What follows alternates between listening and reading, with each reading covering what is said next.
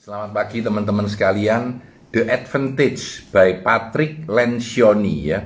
Penulis ini terkenal dengan bukunya uh, The Five Dysfunction of a Team. Jadi ini buku kedua dari Patrick Lencioni yang saya review, buku keduanya ya. Sebenarnya dia punya 6 atau 7 buku seingat saya ya. Dan dulu saya nggak suka karena menurut saya Patrick Lencioni ini uh, penulis yang terlalu sederhana menurut versi saya ya. Tapi sekarang saya pikir ulang sederhana itu penting, nggak perlu terlalu kompleks ya.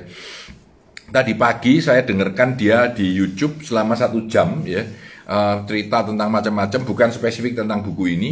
Dan menurut saya keren, keren, keren. Dan banyak insight di dalam pemikirannya yang menurut saya uh, tepat dan masuk. Jadi buku ini bilang the advantage, the advantage ya. Judul tambahannya Why Organizational Health Trumps Everything Else in Business. Jadi dia berargumen bahwa kesehatan sebuah organisasi, terutama teamwork, terutama teamwork, itu adalah hal yang paling inti di dalam sebuah organisasi. Nah, ini uh, dia menuliskan beberapa uh, how to-nya 1 2 3 4 dan sebenarnya tadi sudah saya foto, sudah saya posting di sebelah dari postingan ini. Jadi uh, Anda bisa ikut mungkin 7 slide pertama, 6 slide itu yang menurut saya penting. Yang pertama, dia bilang ada empat disiplin dalam membuat supaya organizational health kita atau teamwork kita jadi hebat. Ada empat Ya, saya akan membahas satu-satu, cukup panjang. Yang pertama dulu, build a cohesive leadership team. Buatlah tim kepemimpinan yang rekat. Ya, kohesif itu rekat, yang cekat, yang kuat gitu ya. Nah, di sini sebenarnya dia mengulang tentang lima hal yang dimasukkan dalam bukunya The Five Dysfunction of a Team gitu. Jadi lima hal itu apa saja? Yang pertama harus ada trust, dan trust ini menarik dia bilang. Terlalu banyak orang bilang, "Oh, I trust you," tapi sebenarnya tidak gitu ya. Dia bilang trust yang paling penting itu adalah trust yang vulnerable. Jadi trust yang uh, rapuh. Jadi mau berani bicara dengan tidak nyaman berbicara dengan contoh misalkan Anda tahu teman Anda itu uh, terlalu sering terlambat. Kadang-kadang kita malas bilang toh. Aku trust dia tapi tidak pernah bilang. Tapi mungkin kadang-kadang kita mesti bilang, "Eh, kamu kenapa sering terlambat? Mengganggu loh tim yang lain." Nah, ini contohnya bagaimana kita harus punya trust tapi juga punya proaktif untuk bicara. Masuk ke trust itu ke konflik. Nah, konflik ini yang yang yang sering sekali uh, disalahartikan. Jadi dianggap orang itu tidak mau konflik. Padahal sebenarnya kita harus punya cukup trust untuk mau berkonflik dengan baik gitu. Berkonflik dengan baik ya. Maksudnya apa? Maksudnya ada saatnya kita bertengkar dan berdebat untuk menghasilkan hasil terbaik. Jadi butuh konflik dalam skala tertentu. Kalau terlalu banyak tentu kacau ya. Dan yang ketiga, komitmen. Jadi kalaupun kita sudah berkonflik, kita berdebat, pendapat kita berbeda, begitu kita setujui melakukan sesuatu, harus ada komitmen di dalam setiap orang untuk melakukannya. Ya, jadi komitmen itu yang nomor tiga. Yang nomor empat adalah accountability. Nah ini menarik. Saya tadi mendengarkan dia menjelaskan mungkin ada 10 menit lebih tentang accountability ya. Accountability itu adalah bagaimana kita mau setiap orang bertanggung jawab terhadap hal itu. Bukan dibiarkan. Jadi misalkan Anda punya anak buah, terus anak buah Anda ini e, perilakunya jelek gitu, melayani pelanggan dengan jelek, tapi salesnya dia naik luar biasa. Begitu dibilangin sama orang, eh anak buahmu itu e, pelayanannya jelek loh walaupun salesnya bagus ah biarlah memang orangnya seperti itu. Begitu ketemu kita cuma bilang, oh kamu bagus ya, kamu hebat ya, salesmu tercapai ya. Tapi kita tidak pernah mau tanya, Kenapa pelayananmu jelek? Kenapa sikapmu jelek pada orang yang tidak beli? Nah, itu yang menarik. Dia bilang accountability itu adalah sesuatu yang harus kita tanyakan ketika sesuatu itu salah di dalam seseorang, ya. Anda harus betul-betul menanyakan hal itu dan minta orang itu bertanggung jawab terhadap apa pun yang dia lakukan dan bisa bercerita salahnya apa dan kita diskusikan ya. Itu accountability. Dan yang terakhir result. Result itu adalah hasil. Result itu akan has ada dengan sendirinya ketika kita melakukan hal-hal yang lain dan kita fokus pada kamu harus target berapa dan itu yang harus tercapai. Dan setiap orang harus accountable terhadap targetnya. Itulah five dysfunction of a team. Kalau kita kurang trust kurang konflik tidak ada komitmen kurangnya accountability dan tidak peduli pada result. Ini akan merusak tim.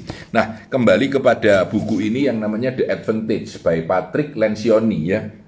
Jadi yang pertama dia bilang build a cohesive team. Buatlah tim leadership Anda powerful. Itu yang nomor satu.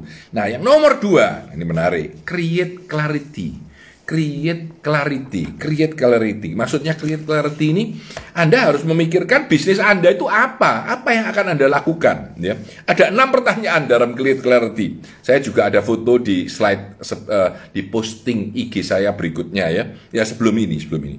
Satu, why do we exist? Kita itu exist untuk apa? Kita melakukan apa sih sebenarnya di sini? Number two, how do we behave? Bagaimana perilaku kita di dalam kehidupan kita? Bagaimana perilaku kita di dalam organisasi kita? Nomor tiga, what do we do? Sebenarnya apa yang kita kerjakan? Tidak cukup bilang, oh aku manajer, aku memanage orang. Tapi sebenarnya value apa yang saya bawa ketika saya melakukan pekerjaan saya? Nomor empat, how will we succeed? Bagaimana kita akan sukses? Apa yang kita lakukan supaya kita bisa sukses? Yang kelima, what is the most important thing right now? Saat ini adalah apa yang paling penting yang harus kita lakukan. Now, apa yang harus kita lakukan yang terpenting untuk membawa kita kepada tujuan yang kita inginkan. Dan yang nomor enam, who must do it? Siapa yang harus melakukan itu? Ya, siapa yang harus melakukan itu? Ini adalah tentang creating clarity, menciptakan sebuah kejelasan sebenarnya apa yang harus kita lakukan? Itu elemen yang kedua. Jadi kalau elemen pertama tadi bilang build a cohesive leadership team, buat tim yang yang rekat, yang kental, yang kuat. Yang kedua, create clarity, buatlah kejernihan. Dan yang ketiga, over communicate clarity. Nah, ini pendek banget tapi penting. Dia bilang lebih baik Anda over communicate daripada Anda under communicate. Anda harus menjelaskan dengan lebih, dengan berulang-ulang, sampai terdengar seperti hal yang membosankan. Tetapi hal itu sebenarnya penting karena komunikasi kita harus masuk ke dalam tim leader kita, kepada orang luar, kepada anak buah kita, kepada lingkungan kita, kepada karyawan kita, harus semuanya over communication yang besar. Itu adalah yang ketiga. Jadi build cohesive uh, leadership team, create clarity, over communicate the clarity, dan yang terakhir reinforce the clarity. Saya suka dengan yang keempat ini. Katanya reinforce. Reinforce itu harus diingat, ditajamkan lagi, dilakukan. Diingat, ditajamkan lagi, dilakukan. Diingat, ditajamkan lagi, dilakukan. Ya.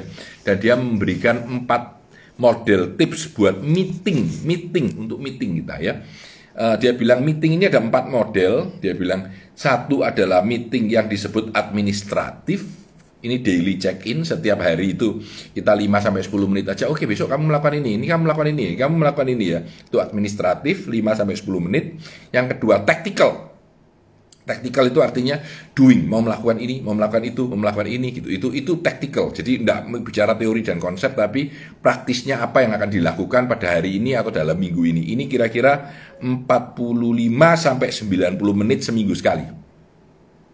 Dan yang ketiga adalah strategik. Nah, strategik ini contohnya ketika pandemi, strategi kita harus berubah apa? Mungkin tiap dua bulan sekali atau tiga bulan sekali harus melakukan strategic meeting selama 2 sampai 4 jam.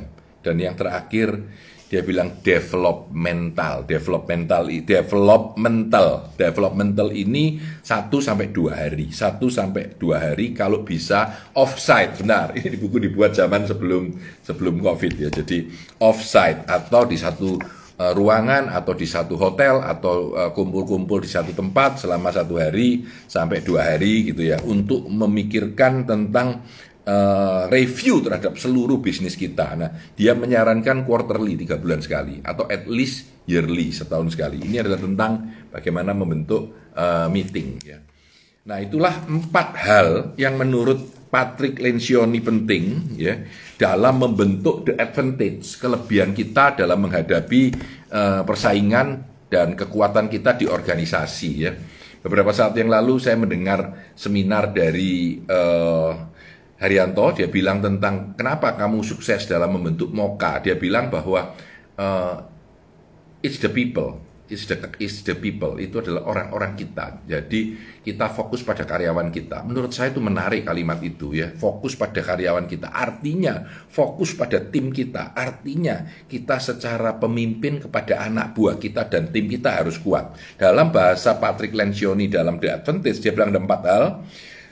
Kohesif tim leader, tim leadermu harus kuat. Dia bilang 3 sampai 10 orang terpenting, 3 sampai 10 orang terpenting.